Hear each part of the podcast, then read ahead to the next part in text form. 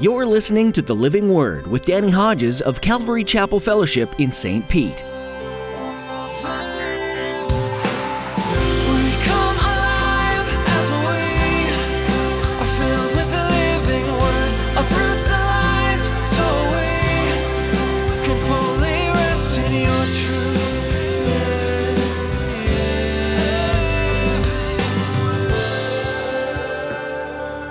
Paul's desire to reach people where Christ had not been made known. Let me say real quick, I venture to say that there's very little places in St. Petersburg, Florida, or the Tampa Bay area you can go, and people don't know who Jesus Christ is. If you ask them, Do you know who Jesus Christ is? Oh, yeah.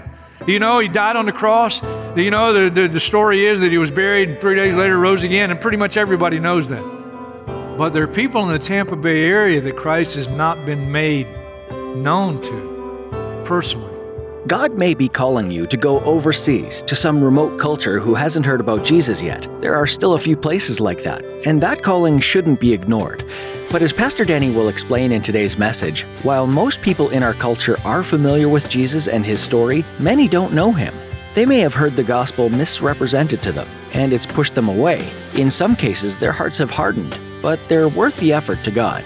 Now, here's Pastor Danny in the book of Romans, chapter 15, as he begins his message, sharing Christ where he's not been made known.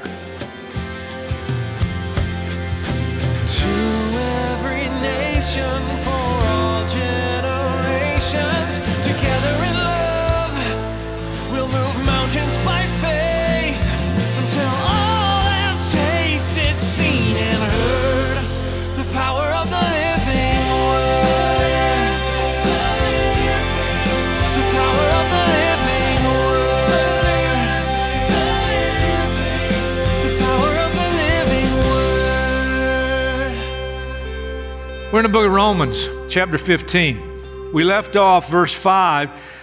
May the God who gives endurance and encouragement give you the same attitude of mind toward each other that Christ Jesus had, so that with one mind and one voice you may glorify the God and Father of our Lord Jesus Christ. The idea is Christ accepts people of all kinds of levels of maturity and in all kinds of different diverse backgrounds. So then, verse 7 accept one another. Then, just as Christ accepted you, in order to bring praise to God. For I tell you that Christ has become a servant of the Jews on behalf of God's truth, so that the promises made to the patriarchs might be confirmed, confirmed, and moreover, that the Gentiles might glorify God for his mercy. The patriarchs were the progenitors of the Jewish race, the Jewish people, people of Israel, and Gentiles, that's everybody else. If you're not Jewish, you're Gentile. No matter where you come from, no matter your nationality, your race, if you're not Jewish, you're Gentile. So, Jews and Gentiles, people of the world. That the Gentiles might glorify God for his mercy, as it is written. Now, he quotes an Old Testament passage. Therefore, I'll praise you among the Gentiles. I'll sing the praises of your name. Again, it says, and he quotes another passage Rejoice, you Gentiles, with his people. And again, praise the Lord, all you Gentiles, let all the peoples extol him. And again, Isaiah says, The root of Jesse will spring up, one who will rise to rule over the nations. The nations synonymous with the Gentiles. In him, the Gentiles will hope. May the God of hope fill you with all joy and peace as you trust in him, so that you may overflow with hope by the power of the Holy Spirit. Verse 14. I myself am convinced, my brothers and sisters, that you yourselves are full of goodness, filled with knowledge, and competent to instruct one another. Yet I've written you quite boldly on some points to remind you of them again because of the grace God gave me to be a minister of Christ Jesus. Here he is again to the Gentiles. He gave me the priestly duty of proclaiming the gospel of God so that the Gentiles might become an offering acceptable to God, sanctified by the Holy Spirit. Therefore, I glory in Christ Jesus in my service to God. I will not venture to speak of anything except what Christ has accomplished through me in leading who? The Gentiles to obey God by what I've said and done, by the power of signs and wonders, through the power of the Spirit of God. So from Jerusalem, all the way around to Illyricum, big area, I fully proclaim the gospel of Christ. And then he makes this statement It has always been my ambition to preach the gospel where Christ was not known. Paul wanted to go to virgin spiritual territory. People had not heard about Christ. So that I would not be building on someone else's foundation. Rather, as it is written, those who were not told about him will see, and those who have not heard will understand. God wants all people to hear, all people to have an opportunity to be what the Bible calls saved. If you're not saved, you're lost and your eternity. There's hell to pay. God wants all people to be saved. And then one last verse, verse 22. This is why I've often been hindered from coming to you. Why has he been hindered? Because open doors to go somewhere where Christ had not been preached, and what Paul the Apostle was called to do is take the gospel to the nations, the Gentiles. When you go back to chapter 1, when we began our study, the opening statements by the Apostle Paul, verse 8, he said, I thank my God through Jesus Christ for all of you because your faith is being reported all over the world.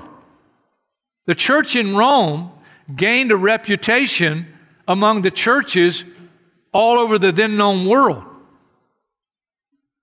Paul goes on in the opening comments and saying, I want to come to you. I want to visit you because I want God to use me and the spiritual gifts He's given me to strengthen you.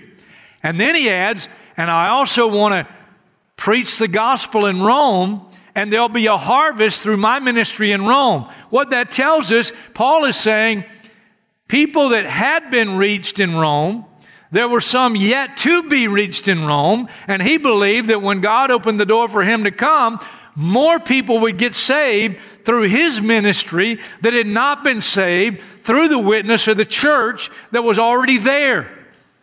Back to the final statement in our text in Romans 15. That's why I've been hindered from coming to you. Why? Because I want to go where Christ has not been preached, but I still want to come see you at some point. Who started the church in Rome?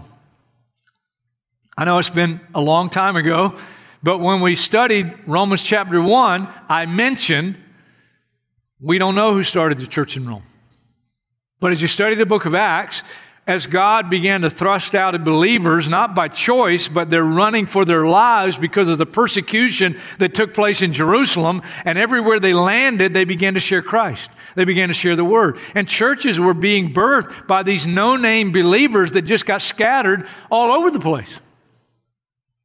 In that day in the Roman Empire, Rome made sure that they had roads and they had the best road system in the world up to that point, and they made sure that all roads led to Rome. And so it's natural for people being scattered many of them to go to Rome. So we don't know who started the church in Rome, but a church was birthed there and it gained a reputation among the other churches.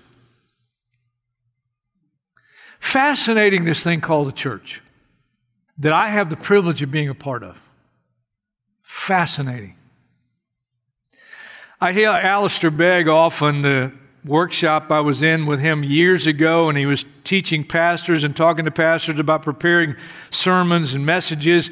And one of the questions his answer was the text will tell you what to say, you just have to decide how to say it. What is the text saying? Well, there are three points. The challenge and the beauty of diversity in the body of Christ, the church. This thing called the church, the family of God. It's amazing.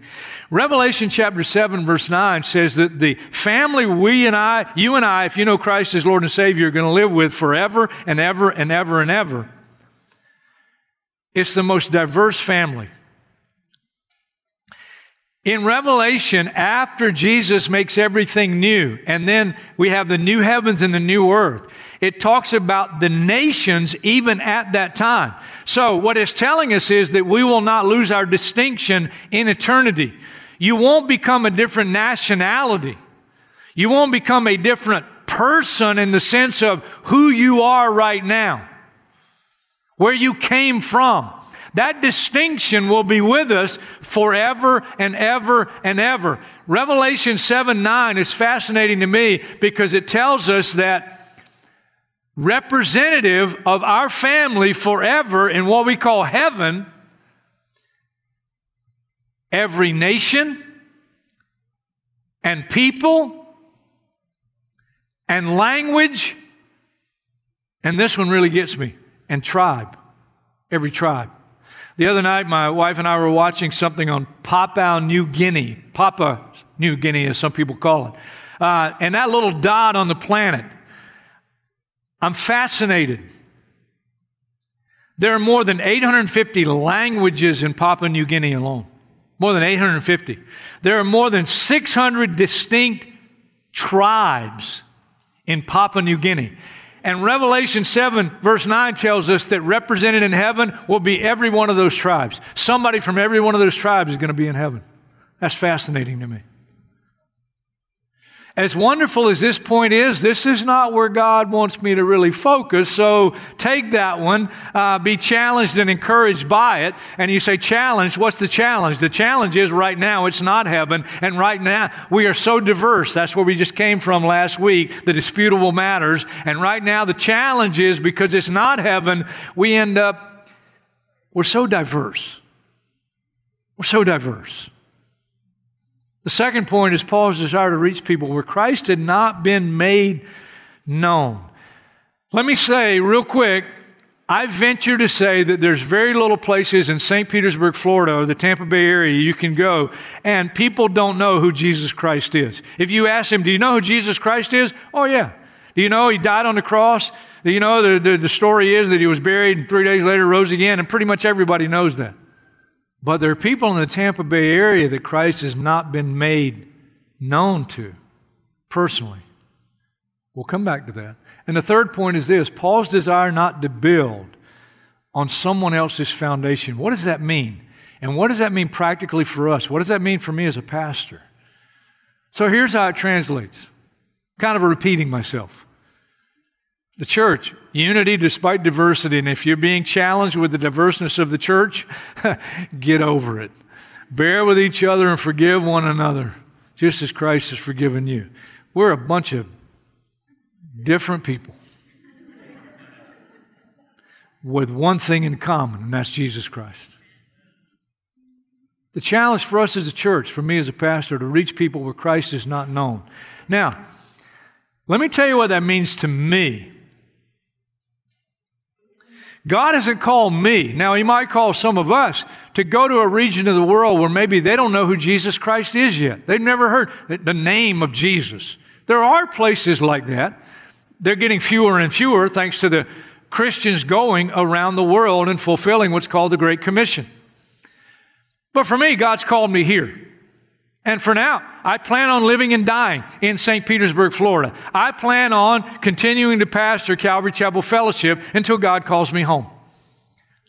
I think as I get older, my responsibilities will lessen, but I've, I've told my son, who I believe will take over from me one day here, we started the church with that idea. The leadership at the top agree with that. They recognize a calling on his life. Uh, but I'll, my responsibilities have become fewer, but I'll always be a part of the church. I'll always have some input as long as God has me here, whether you like it or not. We have one that likes it. It's our highest paid staff member. No, I'm just kidding. That's Pat. I'm just kidding. But let me tell you for me what it means to make Christ, to reach people where Christ has not been made known. The Bible's full of examples of this. Paul the Apostle, Romans chapter 1, I want to come to you because there are people that I believe I can reach that you haven't reached. And that's just in the will of God. Acts chapter 3, it tells us there was a beggar He's being carried every day to be laid at the main entrance to the temple. In other words, he's laid at the main entrance to the church service, the place they came to worship. And you read the story. This lame guy, he's a beggar. And his main thing there at the temple, he's at the most strategic point where the most numbers of people come by because he's begging. Everybody comes by, he's begging. You see them all around. They're all around here. They're begging. They got the signs, you know, just give me something, food, water, whatever. And you have to believe, if you look at the story, that in Jesus' earthly ministry, Jesus would have gone in that entrance time and time again. So he passed by him time and time again. The disciples had passed by him time and time again. But God's timing, God's timing. And God had something for this guy. One day, after Jesus now resurrected, ascended back up into heaven, and now the disciples are carrying on the ministry. Peter and John going to the temple at the hour of prayer, and they pass by this guy, just like they had had many times before. But this one time, this guy looks at them. He begs them for money. He's expecting for them to give him something. He's like, Well, surely they'll give me something. They're Christians. And Peter looks at him. Silver and gold I do not have, but such as I have give I unto you. In the name of Jesus Christ, rise, walk. That dude got up. He got up. Let me tell you something that got everybody's attention. All of a sudden, the crowd gathers, and when the crowd gathers, they preach the gospel to the crowd. It is not by us or our power that you see this man healed, by the power in the name of Jesus Christ of Nazareth. They shared Jesus with the crowd, and lots more people get added to the church because this guy gets healed. You know what happened? What happened was a guy who no doubt knew about Christ. Everybody knew about Jesus Christ, everybody had heard of him. This guy had probably seen him in the flesh when he walked into the temple for worship. But there was a moment in time where Peter and John had the distinct privilege to make Jesus Christ known to him personally. And the power of God came upon his body and healed his body. And through that Holy Spirit power, the witness of Christ continued to carry. Jesus Christ was made known. And the third thing God has to say to us I have a desire as a pastor, and I hope you have a desire as a church member, not to build on someone else's foundation. What does that mean? Well, let me tell you what it doesn't mean. What it doesn't mean is we can't be used by God or other people can't be used by God to prepare the way to plant seeds, to water, as 1 Corinthians chapter 3 talks about. Paul said, Apollos planted the seed, I watered it, or vice versa. One planted the seed, one watered it, but God makes it grow. Some people go ahead and they prepare the way. And we have the privilege maybe of leading someone to Christ, but somebody else is, has planted seeds and watered along the way.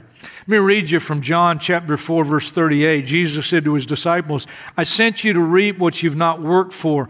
Others have done the hard work. You've reaped the benefits of their labor. So, building on someone's foundation doesn't mean that others can't go ahead and prepare the way for a ministry that we have to reach somebody, or vice versa. Does that make sense?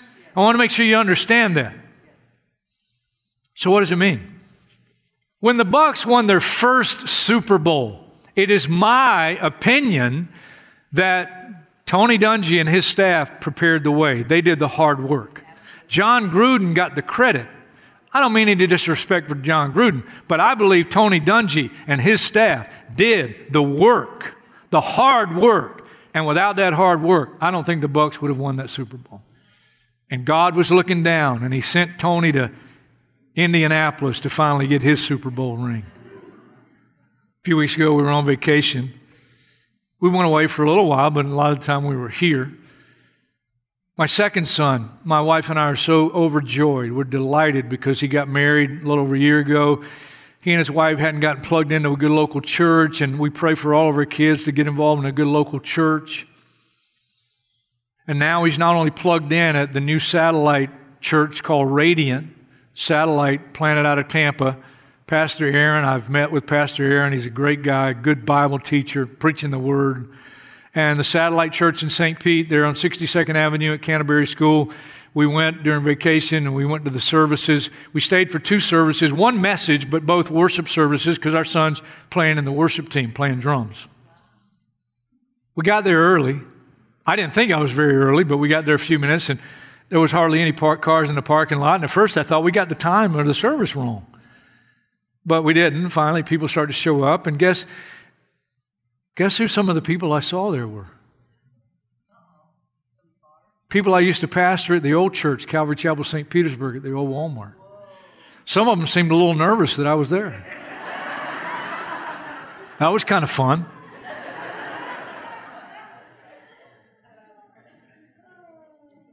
You know? A lot of local churches grow because another local church has something like what we had happen, that debacle. God help us, but it happened. It is what it is. Strike the shepherd, sheep are scattered. What grieves me is I hear there are some people still wandering in the wilderness. They haven't gotten plugged into a good local fellowship. Listen, it delights me. It delights me to see people at Radiant Church in St. Petersburg that used to sit under my teaching. It delights me. Do you hear what I'm saying? I'm not trying to brag. I've never felt in competition with any other pastor. And look, I want people to plug into local fellowships where they can grow the best. If you, Calvary Chapel Fellowship, found a place tomorrow, a local church where you could grow better than you do here, then let me recommend that you get involved there. I mean that sincerely with all my heart.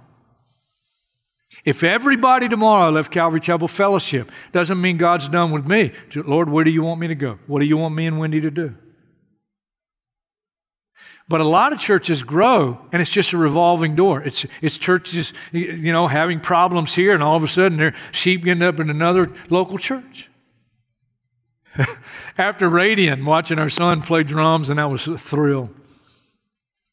We're driving right up 62nd Avenue by another church called Faith Covenant. I know the guy that planted Faith Covenant years and years ago, Don Lowe. Don Lowe became a good friend of mine. Good friend of mine. And I've been hearing things about Faith Covenant. I've been hearing they're growing and, and there's a new pastor and things are happening there. And I'm like, and I told Wendy, I said, we're going right by Faith Covenant. Let's stop in there. Well, they got multiple services. I know what that's like. We've been doing that for years. And, and it was the end of their 10 o'clock service. And we pull into the parking lot. My wife wouldn't get out. She said, I'm going to go, I'm not going to go in. The service is already going on. But I had no problem with doing it. And I walk in the door, and guess what? The first guy that greets me, he's there with a group of guys there on the safety team. He goes, I recognized him, he recognized me. He goes, No way. I said, Yeah, way. Thank God they let me pass.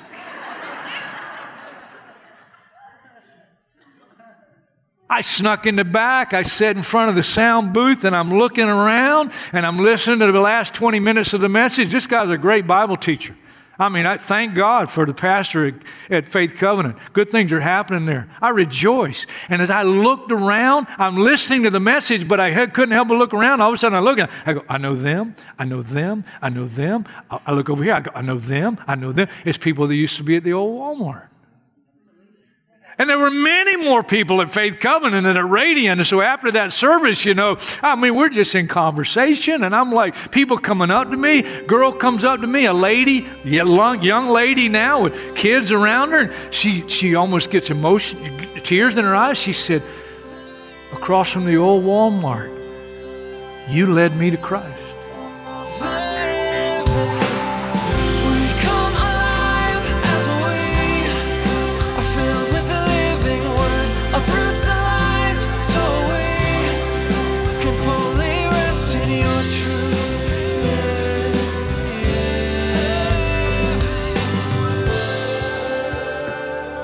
We're so glad that you joined us for today's edition of The Living Word. Thanks for being a part of our listening audience. If you'd like to hear today's message from the book of Romans again or hear more from Pastor Danny Hodges, visit ccfstpete.church. You're also invited to join our Bible reading plan. Just look under the Resources tab on our website for more information. As you make your way through the Bible, you might be surprised how something you read hits your heart exactly where you're at or what you're going through. God's Word has a way of doing that, and it's unmistakably God's way of speaking to you. As we wrap up our time with you today, we'd like to take a moment to ask you to partner with us here on the Living Word. Would you join with us in praying for the listeners of this program? You never know how someone might be impacted by hearing about God over the radio, even if they weren't intending to. Pray that listeners would be open to hearing the gospel message. Pray also that we'd continue seeking God's will for this program in teaching the Word and reaching the world. We'd also like to ask you to pray about supporting the Living Word financially. If you feel led, you can find a way to do this through our website, ccfstpete.church. Just click on the Give tab. We're so grateful for your support. Thanks for praying, giving, and listening here on the Living Word.